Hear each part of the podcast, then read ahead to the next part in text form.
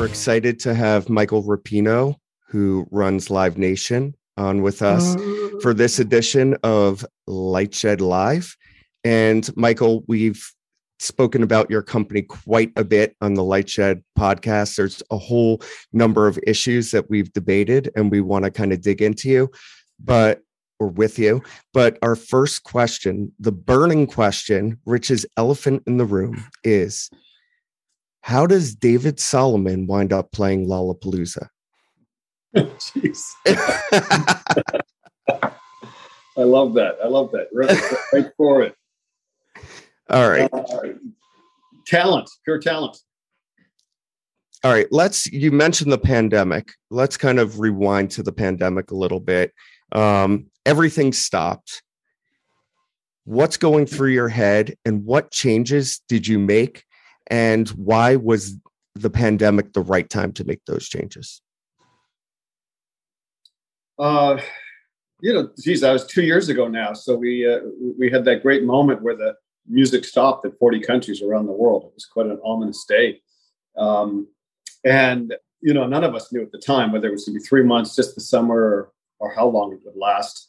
Um, but uh, you listen, I had a great conversation with John Malone at the time, and he said to me, you know, great, great CEOs can build companies.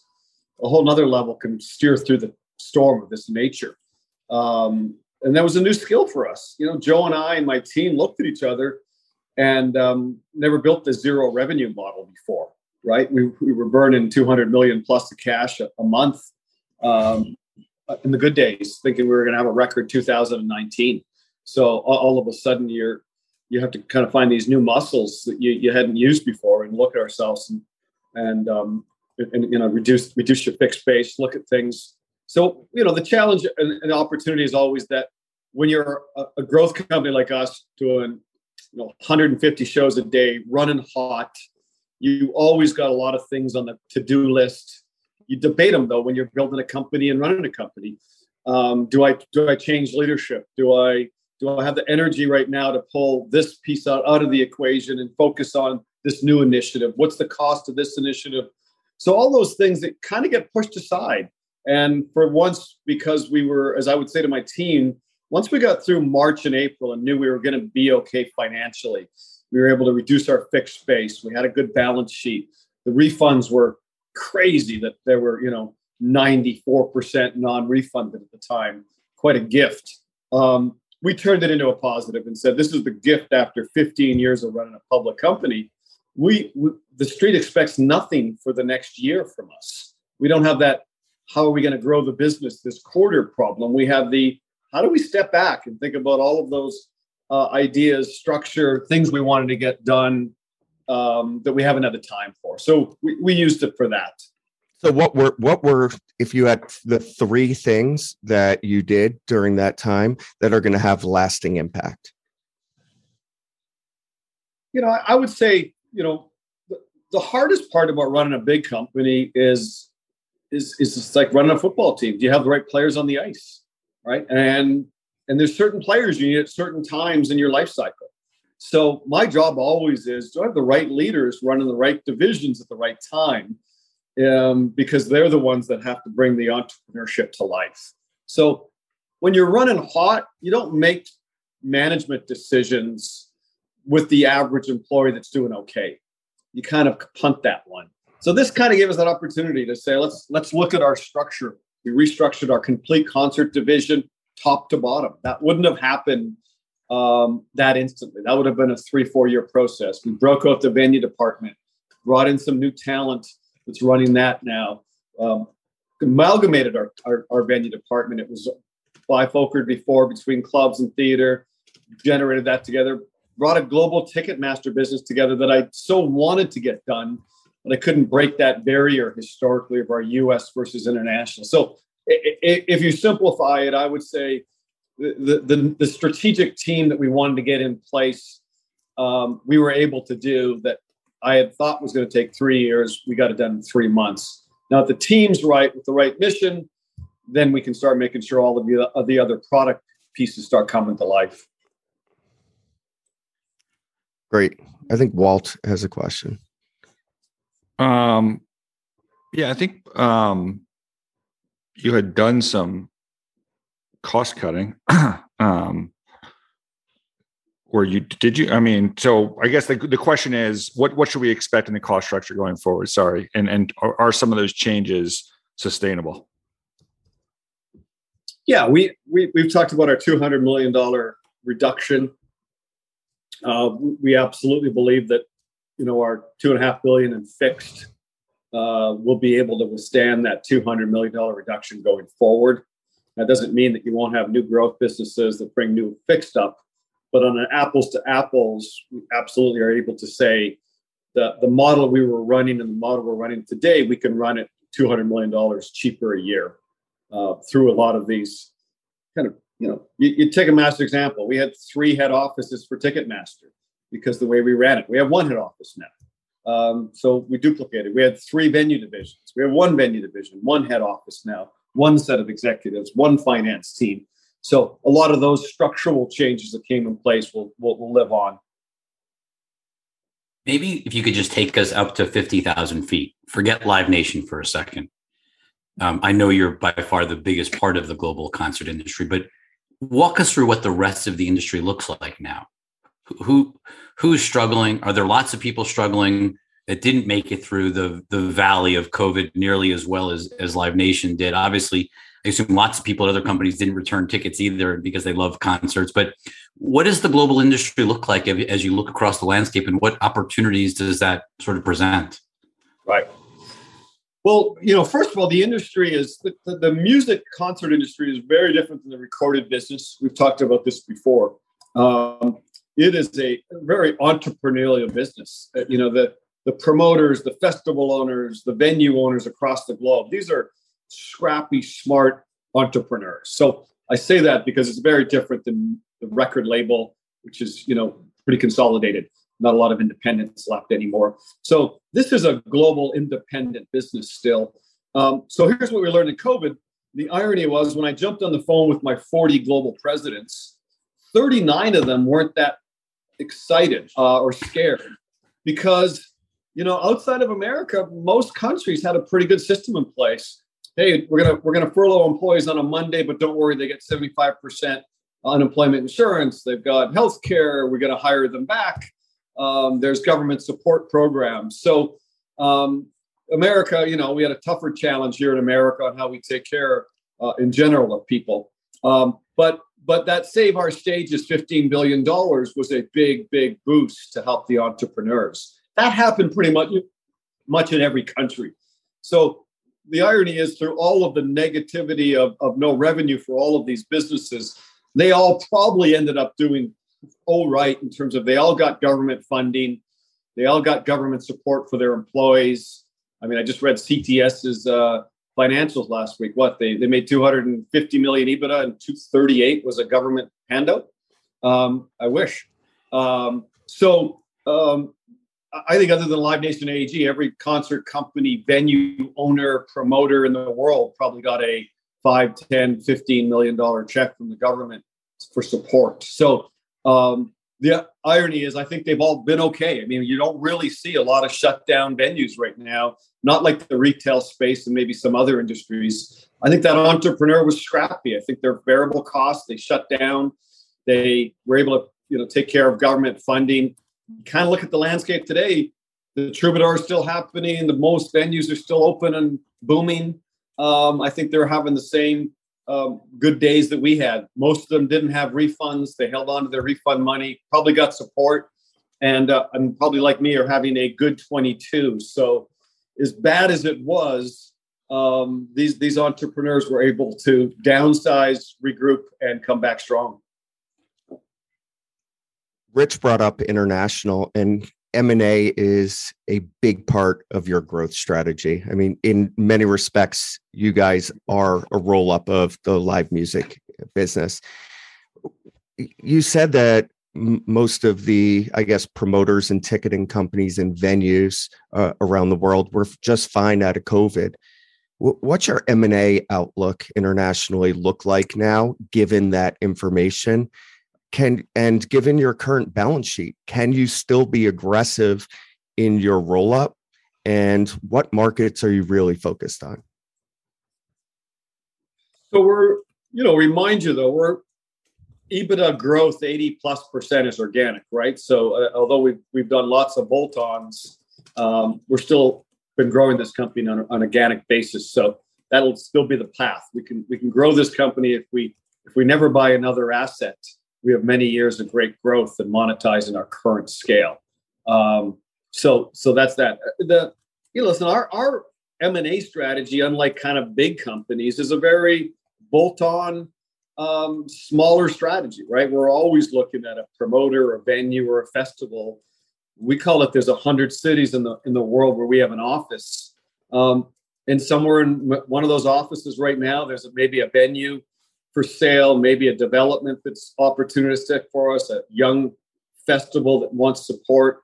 Um, so I think you're going to continually see us on a global basis, on a you know weekly and biweekly basis, have a press release that says we're now partners or or launched or bought into a a festival or a promoter or a venue somewhere in one of those hundred cities as we we look to still build. As as big as we are, this is still a really really big global business that's untapped for us. I mean, we're how, how big? How big? Like how many? Fa- if we kind of like take 10,000 foot view, how many fans one day, I guess in 19 you had what 98 million. How many fans one day can Live Nation have? Well, I think on a global basis, first of all, it's a very unreported segment, so it's tough, right? Because really, you only have really good data in America, Western Europe, historically, Australia. We never really had great data in all of all Latin America and Western Europe and um, uh, and yeah, South, South Africa, et cetera. So I think it's a, a, a, segment bigger than the TAM we think it is. We think it's somewhere in the 30, 40, 50 billion dollar TAM of annual business. Uh, we say we're somewhere in the 20 to 30 percent market share of that on a global basis. Um, so I think we have, you know, the runway. To, the runway of 100 million can be 200 million, can be 300 million. Yeah, those are those are numbers that you could look at on a global basis. I mean, we're just started in all of Latin America. Latin America right now happens to be one of our, our busiest 2022 seasons. Um, if you look at the business down there, but we're still, other than our Mexican offering, we're still very underdeveloped in all of Latin America. Huge opportunity. Um, we're, we're, very under underestimated in most of Latin or most of Pacific Rim. Although we're great in Australia, we're still got, got got pieces throughout the Pacific Rim, but big opportunity. We've never been able to crack Japan, uh, one of the biggest markets, one of the hardest markets to crack, but uh, we're working hard to figure out that one. But we have basically no market share in Japan, uh, most of, most of Pacific Rim. Uh, Eastern Europe has always been a, an opportunity for us, and so we're in Cape Town now in South Africa. So uh, as these artists overnight and these new trends, Afrobeat, et cetera, are, are, are moving fast, these artists are global. There's a 19 year old in every city in the world right now that's listening to Dua Lipa to Drake. So uh, I've been saying this for a while, but it's just it's a big global canvas that we have a lot of runway left on. Are you done in the U.S.? Meaning, is there anything left to do in the U.S. or that's sort of complete? You know, the U.S. is more of a, um, you know, the U.S. You know, you look at our company it's about continuing to expand our platform and see where there's great opportunities. But every promoter, every festival ticket, ticketing partner we may buy, they're still probably on the second yard line of, of being efficiently run. So I would say, you know, the US isn't so much about do we need more market share? The US is about can we just do a better job every day running a better business, hospitality, exclusive, um, on site, VIP, uh, maximizing those customers that are already coming to our show. Um, so, as you know, I've, I've, said it before, this industry has not been a great business at hospitality and maximizing the fan experience. It's been about get them in the house and, and good luck. Hope you like the band. So I just we, spent I just spent three days in Disney World. They are really good at maximizing and squeezing every last penny out. And I, my guess is you could learn a lot from that experience. I, I was just talking to the chairman of Disney Parks about this, and we have a team walking through there right now. No, we if we do nothing but just figure out how to do a better job to super serve our fans walking the doors, we could grow this company for many years to come and never never buy another asset. We have a big opportunity. Just sticking on M&A in the US for a second or the broader topic, you know, we were pretty skeptical that the government would stop Amazon MGM, but of course after it closed, the government put out their, you know, standard statement, well, we can always review deals that are closed and choose to review them. Well, they didn't Any, attempt to stop them, Rich. So they didn't, right, they didn't that, even that attempt. attempt hasn't even happened. So it's not like we thought they couldn't do it. They just decided not to, not for whatever reason. Correct. You're right, Walt. Um, thankfully, they didn't try. Um, obviously, there's been speculation for many years about Live Nation Ticketmaster.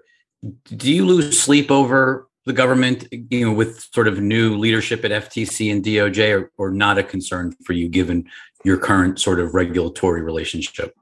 Well, and I also would add to that. I think Klobuchar and Blumenthal didn't actually urge DOJ to to um to go after f- uh, additional antitrust on the the the Live Nation Ticketmaster. Did I misremember that? Thanks, Walt, for adding that. Um, they um, they actually just said that we sh- they, that the DOJ should continue to make sure they monitor our our agreement. So um, we're fine with that. So you know, I had this conversation with another company a few days ago who's much bigger than we are this is a category that gets a lot of sexy, sexy um, news, as you know. That the story is always about the service fees and the tickets you couldn't get, and it's it's a very misunderstood category as we've talked about before. So let's take it in twofold. One, I, I you know, we're we've been through that last review with the DOJ a year a couple years ago. They spent a year reviewing our business after nine years, so we're pretty confident when you get a one year review by the DOJ and all those documents of nine years. Um, if there's stuff to be found, they would have found it. Um, they believed that we were operating in some manner that wasn't right, they would have found it and they would have acted uh, at that time. I mean, that was a, an intense investigation by them. And as you know, we ended up agreeing to uh, uh, uh um, uh, renewing our consent decree for a few years. So we, we were confident then that we've always complied um, that we're not um, um, in any any violation, and there's lots of competition.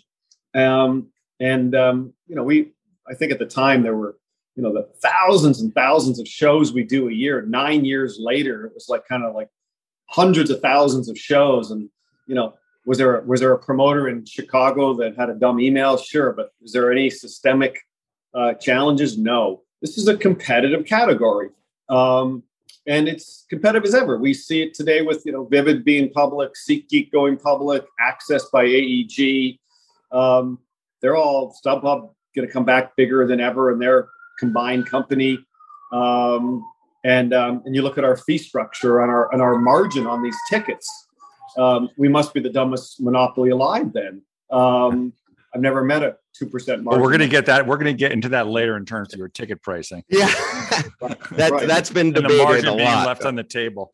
But right. So but look, so the anyways, fact that but but the fact that it was even speculated that uh, Lina Khan would go after uh, Amazon, it just underscores the fact that you're right. I mean, there maybe the facts aren't there. People would argue the same thing. The facts weren't there on AT and T's uh, when they were challenged on their on, on a merger that they did. Um, but your sense is that despite all the the saber rattling at the regulators themselves and some of the new appointees, as well as you know some people, elected officials urging them on that you're generally in the clear because the past even though that's 100% accurate doesn't necessarily mean how the current regulators will act right um, but you know in the end of the day you know you, you, you have to have a legal a legal means to do something right so some, something has to have happened here um, so I, I can't stop a, a, senator from thinking ticket prices are high or someone's cranked them up about a yeah, service. Watching John Oliver. yeah, I mean, you know, we, would like to, you know, refer all those facts, and I've talked to senator about this. But um, so, anyways, we, we don't believe that at the core we are operating in any any manner that um, that that that would regulate would require any new regulations. Where uh, you know you just have to walk into any venue that we're in business with and ask them if they've got great competitive options um, and what they're what they're doing. So we, we believe at, at the core our business is is strong globally, and we don't think that this is other than some uh, ongoing um, kind of uh, PR. Now, I would say this: I would welcome any of those senators, and I've said this to them. I would welcome any of them to jump into the real guts of what the issues are in the business. I'd love new regulations to uh, to uh, to be more pro- proactive with fan base. That's where they sh- we would love to spend the time. Um, it's the scalpers that have done this, and the secondary companies that that really do confuse the marketplace um, with the service fees and the can't get tickets at 10 a.m. and spec selling and bots and a bunch of things. I'd love to clean all that up. We we take the punch in the nose from it, as you saw from uh, Oliver's report. I mean, he, he was using venues we don't even ticket. Um, so we, we would love to reinvent the business from a more fan friendly perspective, um, but we can't do it on our own.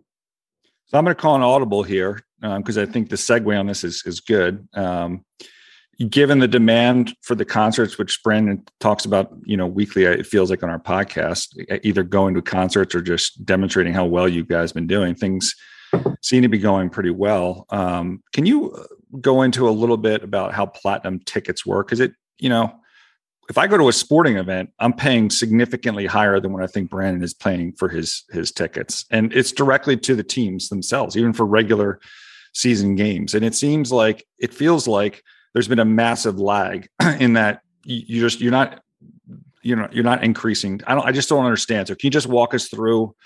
how platinum tickets work and why you are just aren't charging materially everyone is charging more like now you even have the the kind of the the cover of inflation um, to charge to charge more so why is that not happening or, or maybe it is and maybe you can explain how platinum tickets work for the a novice like myself right no it's a great question i mean the the best way to eliminate a lot of the friction of secondary is to price it right we're we're the only real industry in life that is worth more the second it's sold most markets would sneakers.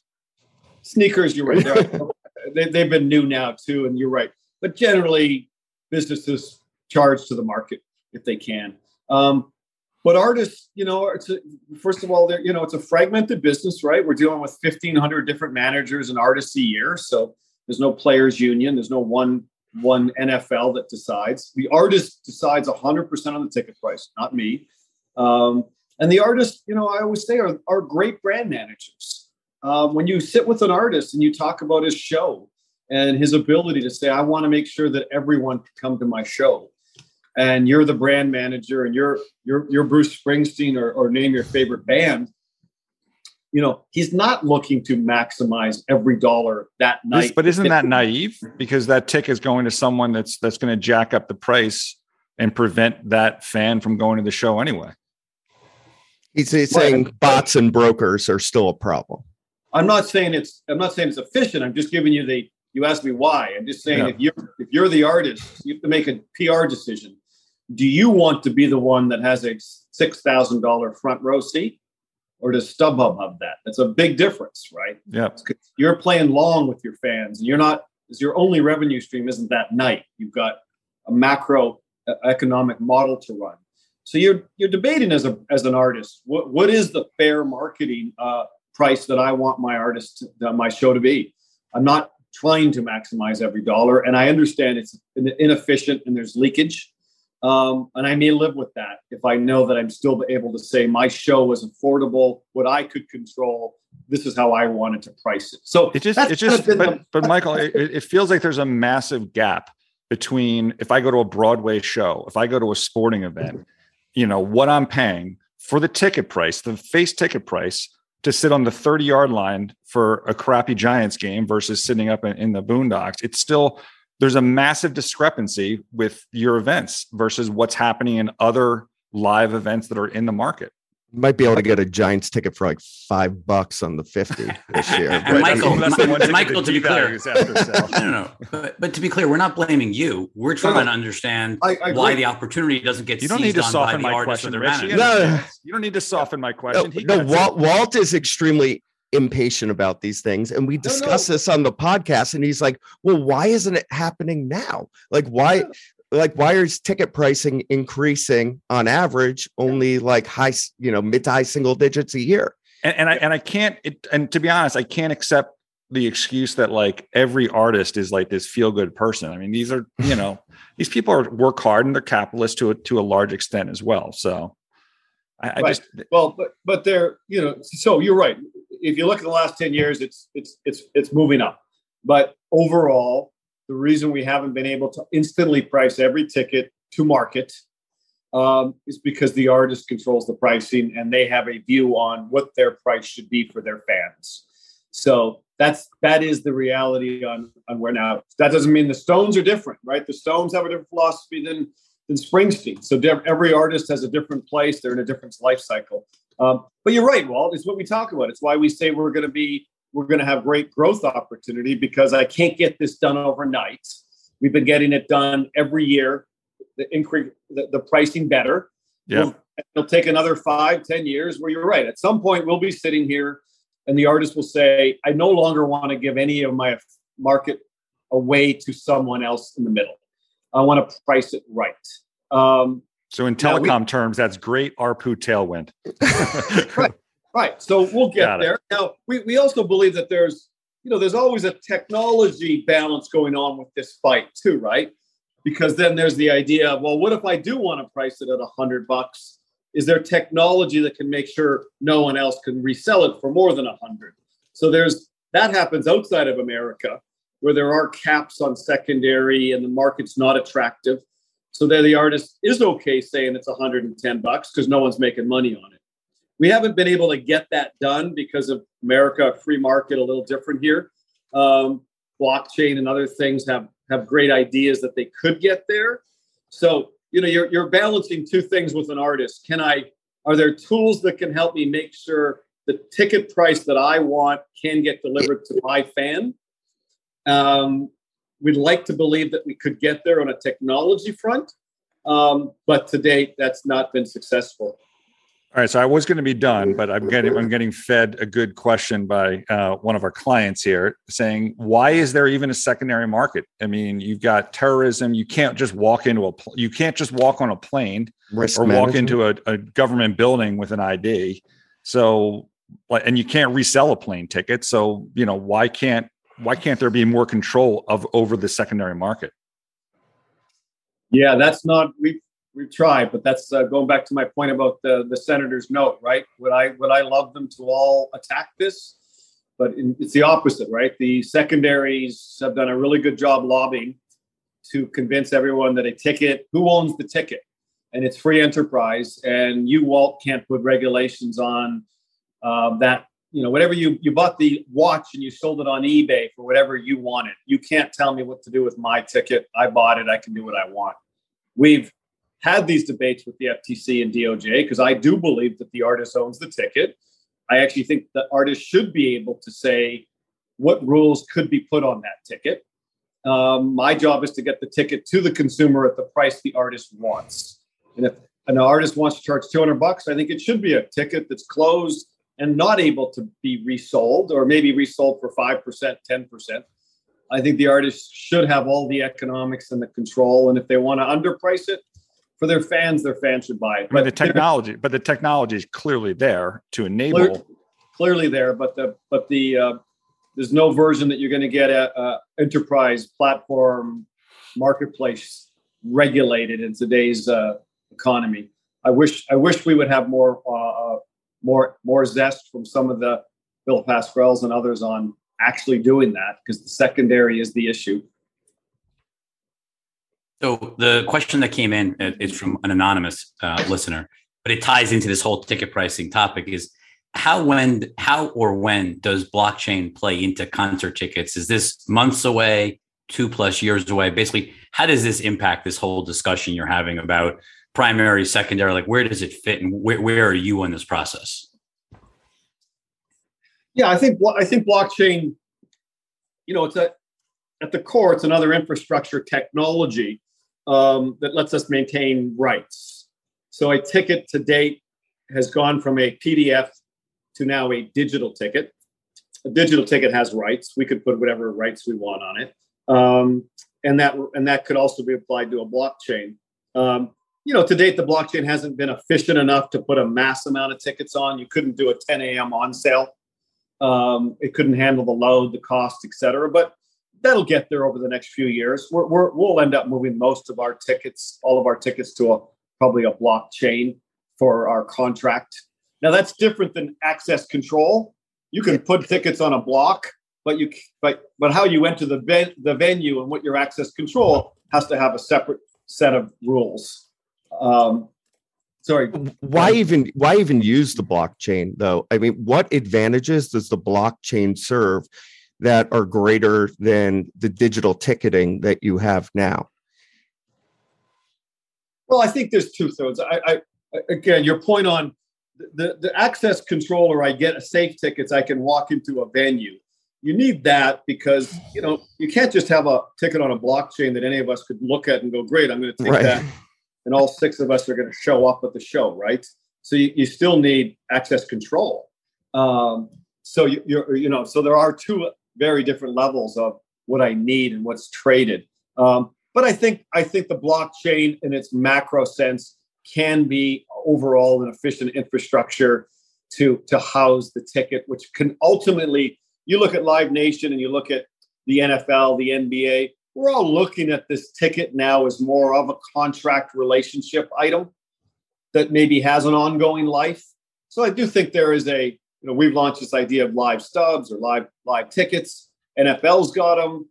There is an idea that holding on to that ticket on a block, having a relationship with that uh, that ticket that could have value over time is an interesting new idea that takes a paper ticket and gives it some uh, some new energy around what you could do with it. Less about controlling it, but more about the relationship you could build with it.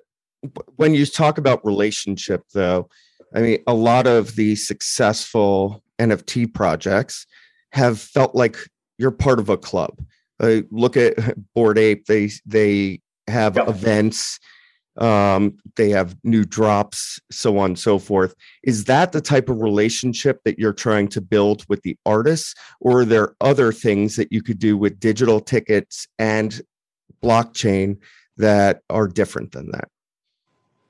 I think that to date's the gold star. I think this is all you know what are we in the first inning of this new world? So I, I don't think we have all the answers but i do think that that idea that we would want to create uh, community of value ongoing with with with customers is, is, is, a new way to look at that. Whether you know, it used to be the fan club, um, used to be a loyalty club.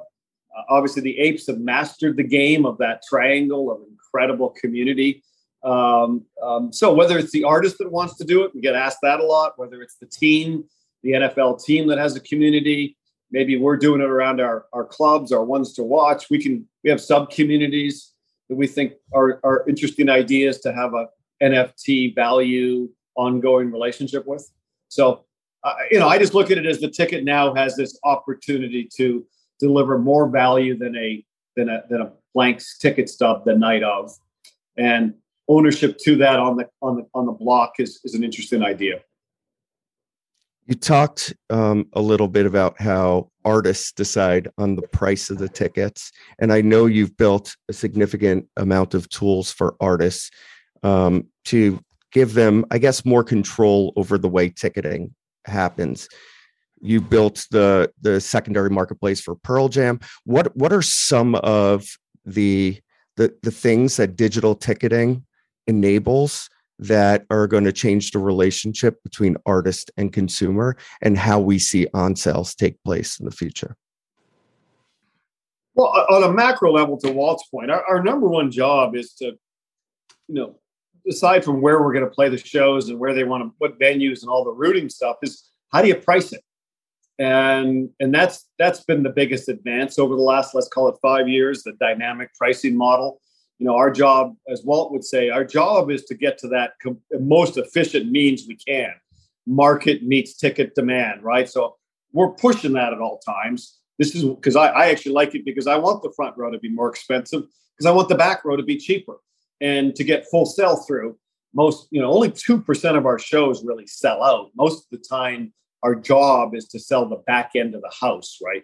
And usually the you never ever have a problem in life selling the front of the house we've never woken up and said we sold the back row. What do we do now? I mean, that, that's um, there's the argument right there for jacking those prices up. You're, you're actually doing people a favor by you could lower the prices at the high end, and then everyone's happier because then you have that. What's that movie thing they call Rich? The communal experience. What did they? What did uh? The collective. The, the, collective. collective. Have the collective. The collective right. experience. Right. Who said? No, that? you're right. That, Quentin, the, Quentin. Tarantino, yeah. That's the model, Walt. And you know, whether or, or the opposite is, you know, your Friday night should be worth a lot more than a Tuesday in Cleveland, and your Sure. aisle seats worth more than your. So, you know, Brandon, part of you know the whole pricing uh, dynamic tools that we use with the artist and and do a lot of simulation on. Here's what the gross could be in this model this night. This is how you price it better. Um, we we've moved them really far over the last five years, and and and as you said, Walt, every day that they see secondary market prices, they now have more appetite on their next tour to say, you know what, now I want to charge more for the P1s and the platinums because I left too much in the middleman. So eh, that that that kind of sunlight has been very effective at moving the pricing forward over the last five, eight, six years. It, it'll excel even more over the next five. Who- Who's been the best? I mean, I want to move on to another topic, but if you had to look at like artists, are there artists that you look at as models of like they get it? Like they've been far more thoughtful about how to price. Well, I mean, listen, the Stones have always been great at the at owning it, right? I remember we did the show in um, in the Hollywood Bowl, and it was a 40 year anniversary. And 40 years earlier, they charged six dollars, and this time it was 600.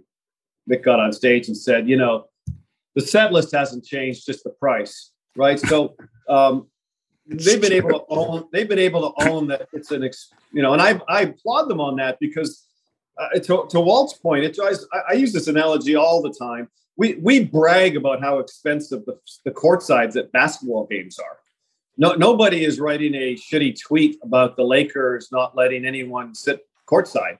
Um, but when an artist has too expensive of a price, it's on page six that they're, um, you know, so they they they're held to a different standard, which is the the hard part for them.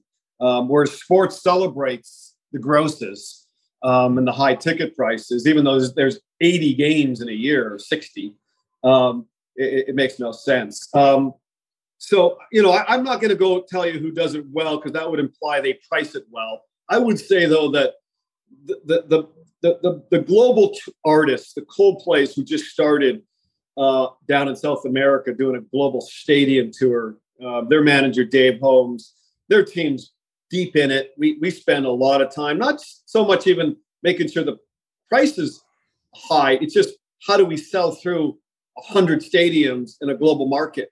What is the right pricing in different markets on different days for the sell through? Um, so you're you're finding that you know. So the sell through is the first job you got to do, sell it out, and then from there debate how much you left on the table. But going back to that, two percent of people only sell out don't don't underestimate. It's hard to sell out. Like we you we only read about the Adeles and the odd tour that get the press that it make it look like it's a free for all and everything's underpriced and how dumb we are. You know, no, no. Most most ninety eight percent of what we do is to figure out how do we sell the rest of the house. Um, did you price it right on on that model and sell it out? I mean, the artist wants to sell out before the money, right? So so uh, you know, Coldplay does it amazing um, you know the the Beyonce teams gets it when they go out. They know what they're doing. Um, I, would say you know Irving Azoff's a genius at the game. Obviously, what he does with the Eagles and understanding what that market does. Um, Red Hot Chili Peppers, our global tour, I'm ma- amazed at it. Uh, so the the veterans in the business, as you would assume, get it. They've been de- dealing with this. Next generation is just is learning fast you talk about your relationship i think you brought up before the relationship between live nation and the fan and sort of bringing those two closer together and really building it you were referencing it sort of related to to blockchain but but even leaving blockchain aside i feel like this is a topic that you know you specifically have been talking about for a very long time probably a decade plus. plus and i just how would you judge or rate sort of live nation's progress against that sort of fan relationship no, I wouldn't say we've made. I think at the core, we're still a B2B business. We have not, you know, I have purposely not really gone forward with a lot of Live Nation consumer initiatives um, directly um, for that reason. At the core, we're a B2B business, and being part of B2B gets dragged in a lot of the, a lot of the muck, right? In terms of the ticket price, and you know, there's there's an old saying by Fred Rosen, right? When you work in the concert business, you you know, you only you only can make ninety five percent of your people pissed off at you, right? It's the if I got a front row seat, I love you. you know, for a few people that got in the building, you're okay, and then everyone that couldn't can't stand you, right? So this is a business that's every day you're you're disappointing lots of fans uh, if you're a BTS fan, et cetera. So it's been hard always to say what what's the value um, directly to a consumer a big brand can deliver. Um, when we'll, all they really want is great seats at a cheap price, and I want to get them now. Um, so I would say when I say Live Nation Direct, though on the on the blockchain, remember I think of it more of all of our sub brands, right? Like Lollapalooza is an incredible brand. We're looking at a lot of cool community ideas there. Uh, to your point, Brandon, about what you could do with a token and a and a blockchain with that community. Rolling Rolling Loud is incredible brand that, the, that our partners have built. Uh, Insomniac and EDC, Pasquale, he's he is a Guy from Cirque du Soleil. He's a genius creator. You look at Electric Daisy, 400,000 people. Um, his brand is is really connects with his headliners, as he calls them. A um, lot of lot of ways to work direct there.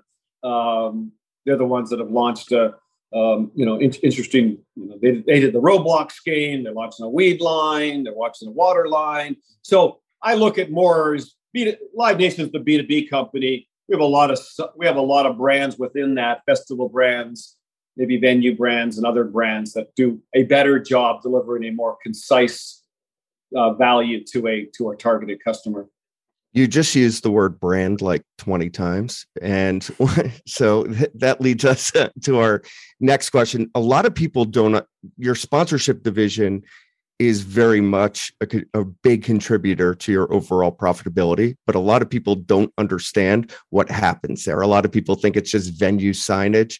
Can you just kind of level set um, with the listeners and and talk about what what are the revenue drivers in your sponsorship business? How do you make money there and why is it growing consistently and i think this sinks into a lot of the topics that we talk about about just the difficulty of brands reaching consumer now especially you know given some of the problems on digital. Right. Well if you think of the old model you just do the cascade uh, and the simplicity. And I was one of these guys. If you're a brand manager and you have a brand, you have a marketing budget, and you're probably spending 80% of it on your traditional marketing, whatever that may be at the time TV campaign, radio, digital, however you're going to reach your, your mass consumer, if you're American Express or, or Ford, uh, Ford truck. Um, but then you got 20% of your budget was probably is called promotion. And you, you're going to go out and look at sports and or music as ways to probably activate your brand in a different means than your mainstream media. Find ways to probably connect both with the image of those athletes or artists and or on site um, in a more direct manner. So it's always been about a $20 billion business and promotion. About 3 billion is um, in, in the uh, music specific and most of it is in sports because it's, you know, by the NBA finals and et cetera. So if we do nothing else, every day there's always been this kind of three, four billion dollar pie that a brand says, you know what, I, I want to I want to have some music in my portfolio for my brand to touch 19 to 24 or some customer segment. So when we talk about growing our business, we were the first company that delivered any scale in that triangle of three or four billion. Up until then, if you were working for American Express or Gucci or Budweiser, you were working with some regional promoter. Maybe you had a festival, maybe you had a tour. I've always said we were the NFL. We were able to provide a legitimate glo- global and, and, and scalable avenue for you to spend that three or four billion. And it wasn't going to be a one-off. We could deliver you consistency. So just just chipping away at that that that piece of the pie alone has been able to give us annual growth. And we're still undeveloped in that category. Now, you're right. That, that slice, though, has grown over the last 10 years. Well, people, well, the mainstream media got confused on the TV campaign versus the, the main line. They weren't, weren't, weren't sure where to spend it anymore. They actually started to spend more in that $20 million slice and that music slice. So for our business, just mathematically, if we just keep growing at 10% plus a year of getting more of the $4 million slice, and the $4 million slice is growing at double digits every year, I don't have to do anything more than just get do a better job than my competitors when a brand says, I want to, I want to be in the music business. I mean, you know, you can imagine every crypto fintech company alive right now says, I want to be in that music business. So I probably should meet with Live Nation. I should meet with AEG and maybe Coachella and and that's it. Uh, and, maybe, and, then regional, right? You know, maybe they're going to do a nice program in New York and a, and, a, and a regional program. But if you need a national scale, you want you want some consistency. Um, you're going to go meet with, you know, like Hans said on uh, CNBC last week. It's like, you know, we want to be in the NFL, we want to be in the NBA, we want to be in Live Nation. We want these national brands that can give us national 360 day coverage. So we really have established ourselves that with our concert uh, business and scale of, of, of 98 million customers walking in our doors, we can say to a brand, listen, if you want to touch in the music business, a certain segment, we have great data around our customer, those 98 million. You want to you want to segment around it, 19 year old, a 34. Uh, you know, where, where geographically, uh, we can give you all of that dynamic. We can do it two ways. We can do it on site consistently. So where do you want to be? Do you want to touch a program literally on site? Do you want to um, touch the customers at our festivals? Where do you want to touch the customers continually where we can set up real uh, innovative ideas on site? That's a big business in itself. Then you have the digital. And by the way, we have 5 billion impressions. We have a huge digital platform. We have incredible inventory of access. Um, and we have an artist portfolio would you like to look at that portfolio and see what would you like to do with your brand on an ongoing basis so um, right, for example they're never going to be on site they're never going to be at one of our venues they're just going to be a brand that says we want to be able to offer our customers access to your concerts on a on a, on a special basis um, as well as when they're on site they get to use our 5g phones now or better better spectrum so Hans, Hans likes to go to a lot of events. I see him posting on Instagram about going to Knicks games and Rangers games. He's everywhere. So maybe he will want to be on site testing his little 5G phone, 360 cameras for all the venues. Um, can we oh. shift gears? We've talked about sponsorship being great and this big tailwind on pricing. So let's let's look at the opposite way, which is, you know, I was perusing through some old transcripts in 2011, and you were talking about um, gas being a headwind and the, the price of gas in 2011 or being, Irving was, was. no, I, I, Brandy never, gave me that data point. I definitely was not no, no, but he brought up Irving earlier, so um, you know. um, obviously, there's unrest in Europe. I think you know Brandon's talked about Europe being important in terms of touring, and then you've got gas. I mean, what what are the what are the major risk factors? Because it seems like there are some building even even just you know we've talked about on the podcast last week just inflation getting people to work these concerts it's it's hard to find people anywhere so if you just kind of tick off the hot button list inflation gas war yeah. um, and yeah. how that impacts you this year yeah now i've, I've now I, I really was prepared for brandon and rich i did not do enough homework to realize walt's the pessimistic non-music the heavy. Um, arrow non-music. I appreciate all music. Michael. I was you had 99 episodes of the LightShed podcast. To... I watched it, but I never really put together that he was the, he's the sports guy that's like this music business. I don't get it. Let me, uh, um, uh, no, so but anyway. he wants to pay you more money though. That's a good thing. He will pay you as much money as yeah. you charge him. No, I'll just pay to not stand in line. That's what, that's what I'll pay for. Um, yeah, I don't think I've ever said gas is a headwind, but I, I, I would say that, you know, if you look at the history of the concert business, historically over the last 50 years, we used to say it's inflation proof. Historically, it has been. Um, if you really look over the last 50 years, we've had compound 8 to 10% growth as an industry. Only in 2009, when the when the market collapsed, that we had that one year where ticket prices and the market went down, uh, the, the industry was down 10%. So that was the first time when we weren't able to say, you know, it didn't, it wasn't, wasn't uh, inflation proof, but it historically has been. Now, I think, Walt, to your point, because we still have a wildly underpriced business. So that's the good news, right? Is this isn't, uh, you know, you might not buy the $700 Laker ticket, um, but you buy the $70 concert ticket in, in Irving Plaza. So uh, historically, we don't tend to get hit by inflation at the same at, at any any rate probably because what our research will say is I only go to two shows a year.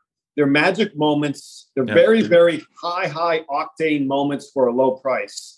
So I might not go to Disneyland or buy a dishwasher, but I still got to bring my daughter to BTS or my my, my wife to a uh, to a show. So we've always found that when the dollars get stretched, this still stays in the annual calendar because it's a good, high valued, low cost escape. Um, so we haven't been been hit to date uh, historically. So we don't see it right now.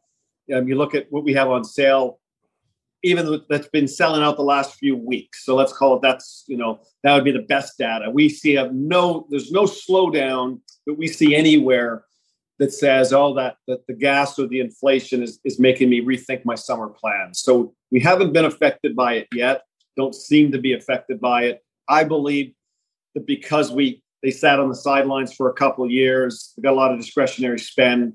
Getting those two shows back in the calendar is a must this summer or the festival that, that they want to get to. So we, we've seen to so far um, been been rising above any of those short term issues from our supply. Um, the war again, it hasn't affected us. You know, we don't we don't do much in uh, in Russia or Ukraine on an annual basis, so those two markets alone don't mean anything. We haven't had any European effect. Um, Western Europe is business as usual. Summer festivals selling out. Uh, Eastern Europe is a small business for us. Poland, etc. So no no business of substance uh, affected yet, and, and overall European hasn't affected. I, I would say the one piece, though, that you are right is we're all living through the new reality of a higher labor uh, cost. Um, or just any, or just any labor, just actually. Yeah, I mean, you definitely some of your venues last summer, the lines were longer at times to get in the venue. Service wasn't, yeah. you know, quite what it used to be. Hundred percent. No, we, um, well, you know, now the good news is, I don't think we'll have a get get enough employee problem like you see when you went, you know, we've all been there to the restaurant or hotel right now that can't staff well enough. You know, we we have this again, this industry has this this kind of lucky base to it that people love working in the music business. So this, this is a little bit of a, you know, the summer student, the, the intern, they want to work at the amphitheater jones beach this summer it's a fun job to have so we always have that natural excitement of the passionate staff member um, so I don't think we'll have a problem that we can't hire them. But absolutely, we're looking right now at the supply chain and, and seeing that you know festivals, one-offs, transporting the transporting the trucks, the fuel, all of those things will add up to. We'll have an incremental variable cost to execute some shows and manpower. Now, to date, that's all been priced into the new into the increase in the price. Um, so we're, we're able to kind of take care of the incremental variables by the incremental pricing. Um, but we'll see as, as we get through the year if that's a, a, a new set standard or, or a short term issue. So you know you you've talked um, not just you but Joe. I heard Joe on stage the other day, and there's obviously been this just incredible thirst for live entertainment um, everywhere in the world. I mean, I saw it firsthand looking at what was going on at Disney World over the last few days. Like, it is just the airports are insane. Everything's insane right now. We've seen a bunch of other industries that, you know, streaming um, industries, things that have seen real pull forwards in 2021.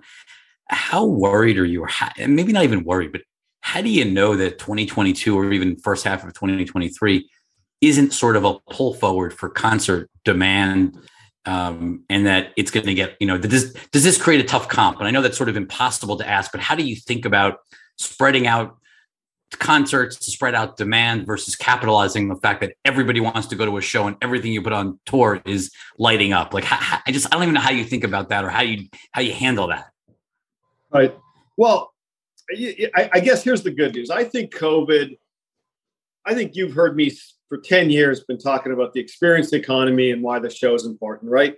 Sure. And I think you'll know the, the macro trend is positive. I, I don't dispute yeah. the macro trend. I'm just wondering no, whether no, there's I, lumpiness I, because of what's happening. No, but but I say that in the sense of you know, if you asked me two years ago, God, I, I didn't know what the macro trend was going to look like. I didn't know if there was a behavioral change that we were missing here. What, what was so? I am relieved that two years later, I can sit here and say, do I? What do I really care about? Since I always play long, is are we going to get back to a great eight to 10 annual business growth on this industry. Is this a vibrant industry that I don't know any other industry that's had 40, 50 years of that kind of growth. So I believe that when you look at this 22, 23 incredible demands uh, supply. Um, so by 24, will will we be at the same level as a 22, 23? Probably not. Will we be will we be smoothed out back to a nice eight to 10 percent annual growth rate? Yes. So I'm, I'm less worried that there's an air pocket that doesn't have a good continued growth plan going forward. I don't not going to tell you that 23 or, or the 24 is going to have the same fury of supply of this year and next year. But the good news with our business is our business is in a three-year cycle. So if you toured, didn't tour in the last two years, you may be touring now or next year, but that still doesn't get enough of the backlog done. So 24 still will be a good year because you couldn't you couldn't flush through all the tours if you wanted in one year or two years given we had an un you know we weren't even sure when 22 was really going to start globally so 22 is not even really a full year because a lot of the artists knew that you know the world wasn't opening until april may and all around the world so you can kind of look at 23 into 24 look really good i'm less worried by then that the business won't have its continual um, high end growth that uh, that we'll be capitalizing on. I know we're kind of coming towards the end here, um, and you have to go, Michael. I, I want to win Walt over still. What? okay, we can keep going. what didn't we? I just, want you, I just want to. I just want you to make more money. That's all. the way to solve 24, the way that we solve 24 is just jack ticket pricing by 50% in the Walt plan, and you make numbers like you'll have huge growth.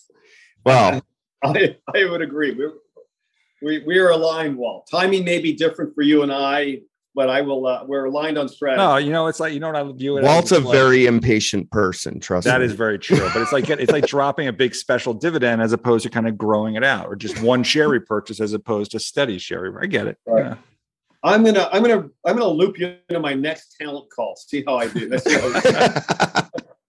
All right. Why don't we, why don't we, we, we, we have to get to the M word question because, hey, what's a call in the last two years without a metaverse question? And we have two of them um, from the Q&A. So I, I guess I could just read them both off and you could kind of give your reaction. The first one from Ezra How does Live Nation view the virtual concert slash metaverse space?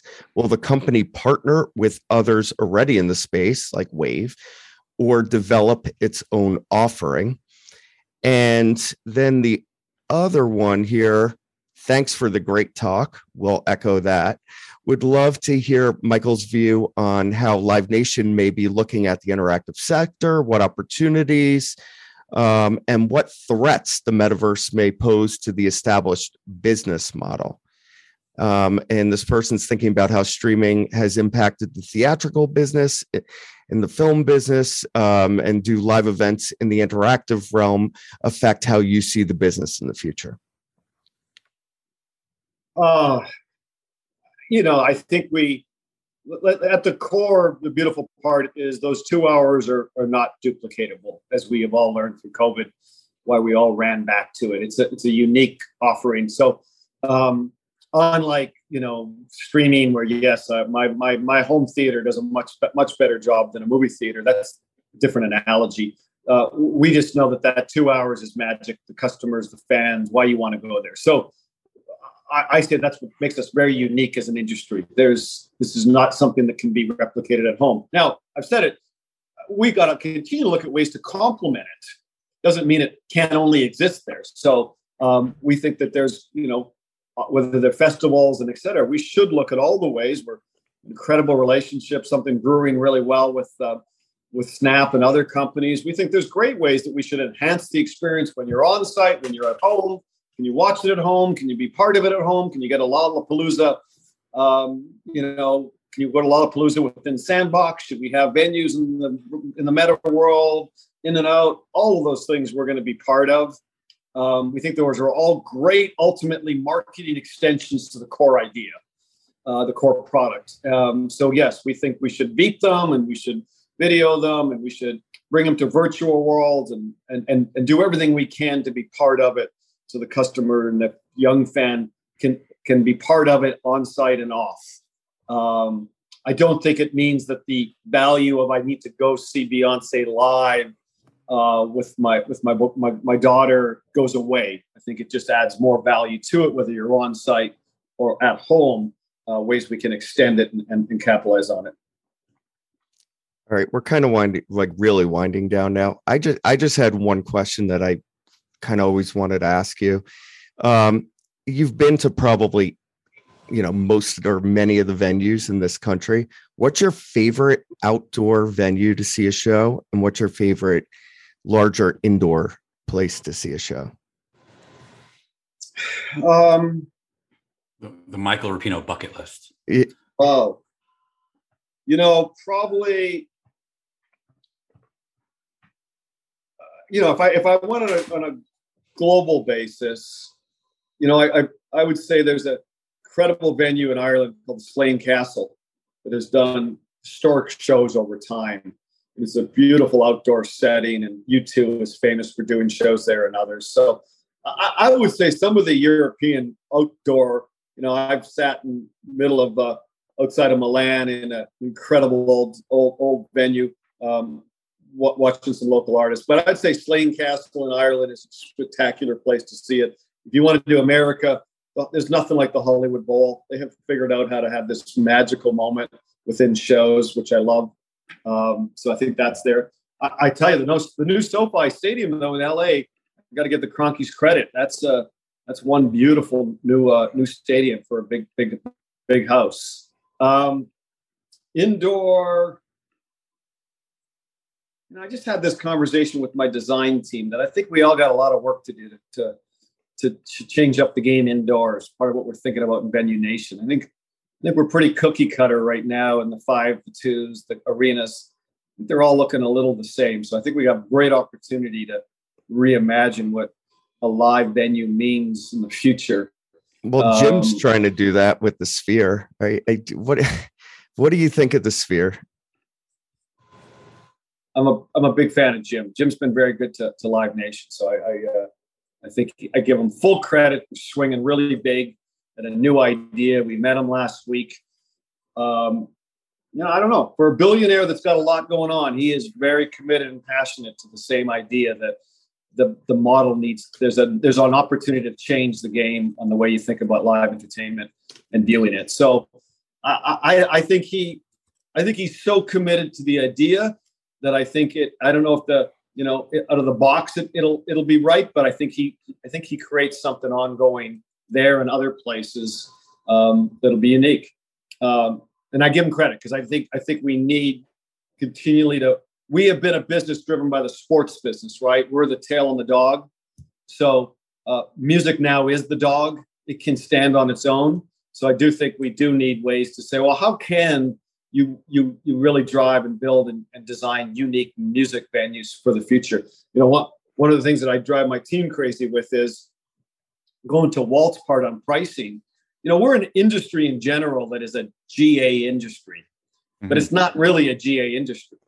We're kind of like, you know, like like like American Airlines, where we just put that one lot, you know, one first row with some peanuts and say here. But the market is an experience, and we should be flipping it around because people want to pay for great experiences, not way in the balcony, but front row. So thinking about our business differently that and ultimately our audience isn't a GA audience. There's a whole bunch of segments within that audience that want to have better experiences. And we don't think that way. We kind of GA it and then put someone on a balcony and give them a VIP lounge. Um, so I think that the future will be about can I can I go have a wildly great experience at the live venue, and I'll pay for the different segments, um, and that is ninety percent of the of the of the floor, not not two percent of the floor. I, uh, pay for I pay for the mosh pit, not the balcony. But here's your here's your final question, which is what has been your most your personal most memorable experience at an event, obviously. But I'll call it an experience because that's what we're talking about now. Your most memorable experience in your lifetime that you were there personally. Um, you know, we're we've had a incredible relationship with U2 and Bono and the band. Their their their family. I, I think the world of him. Um, we flew. We were staying in uh, in, um, in Bono's place in south of France. So we flew that day to his show in Rome. The U2 plane. He's playing a stadium show, and uh, he gives Michael Rapino a, a, shout out for being in his homeland, Italy. Um, That's awesome. and then we, then, we, then we, flew back together that night. So yeah, when you're sitting in Rome, that's pretty good. That's a that that, that does it. So, that's yeah. awesome. And I didn't have my phone. I hadn't recorded it, so I uh, even better. I, it's in the mind. Memory, Makes it even more it. legendary. But yeah, that, that, that goes down in the uh, in the list. Even, uh, amazing. All right, guys. I hope uh, Thank you. Helped uh, a few people understand our business better. Appreciate your time, everyone. Take care, Michael. Thanks for being a part of this.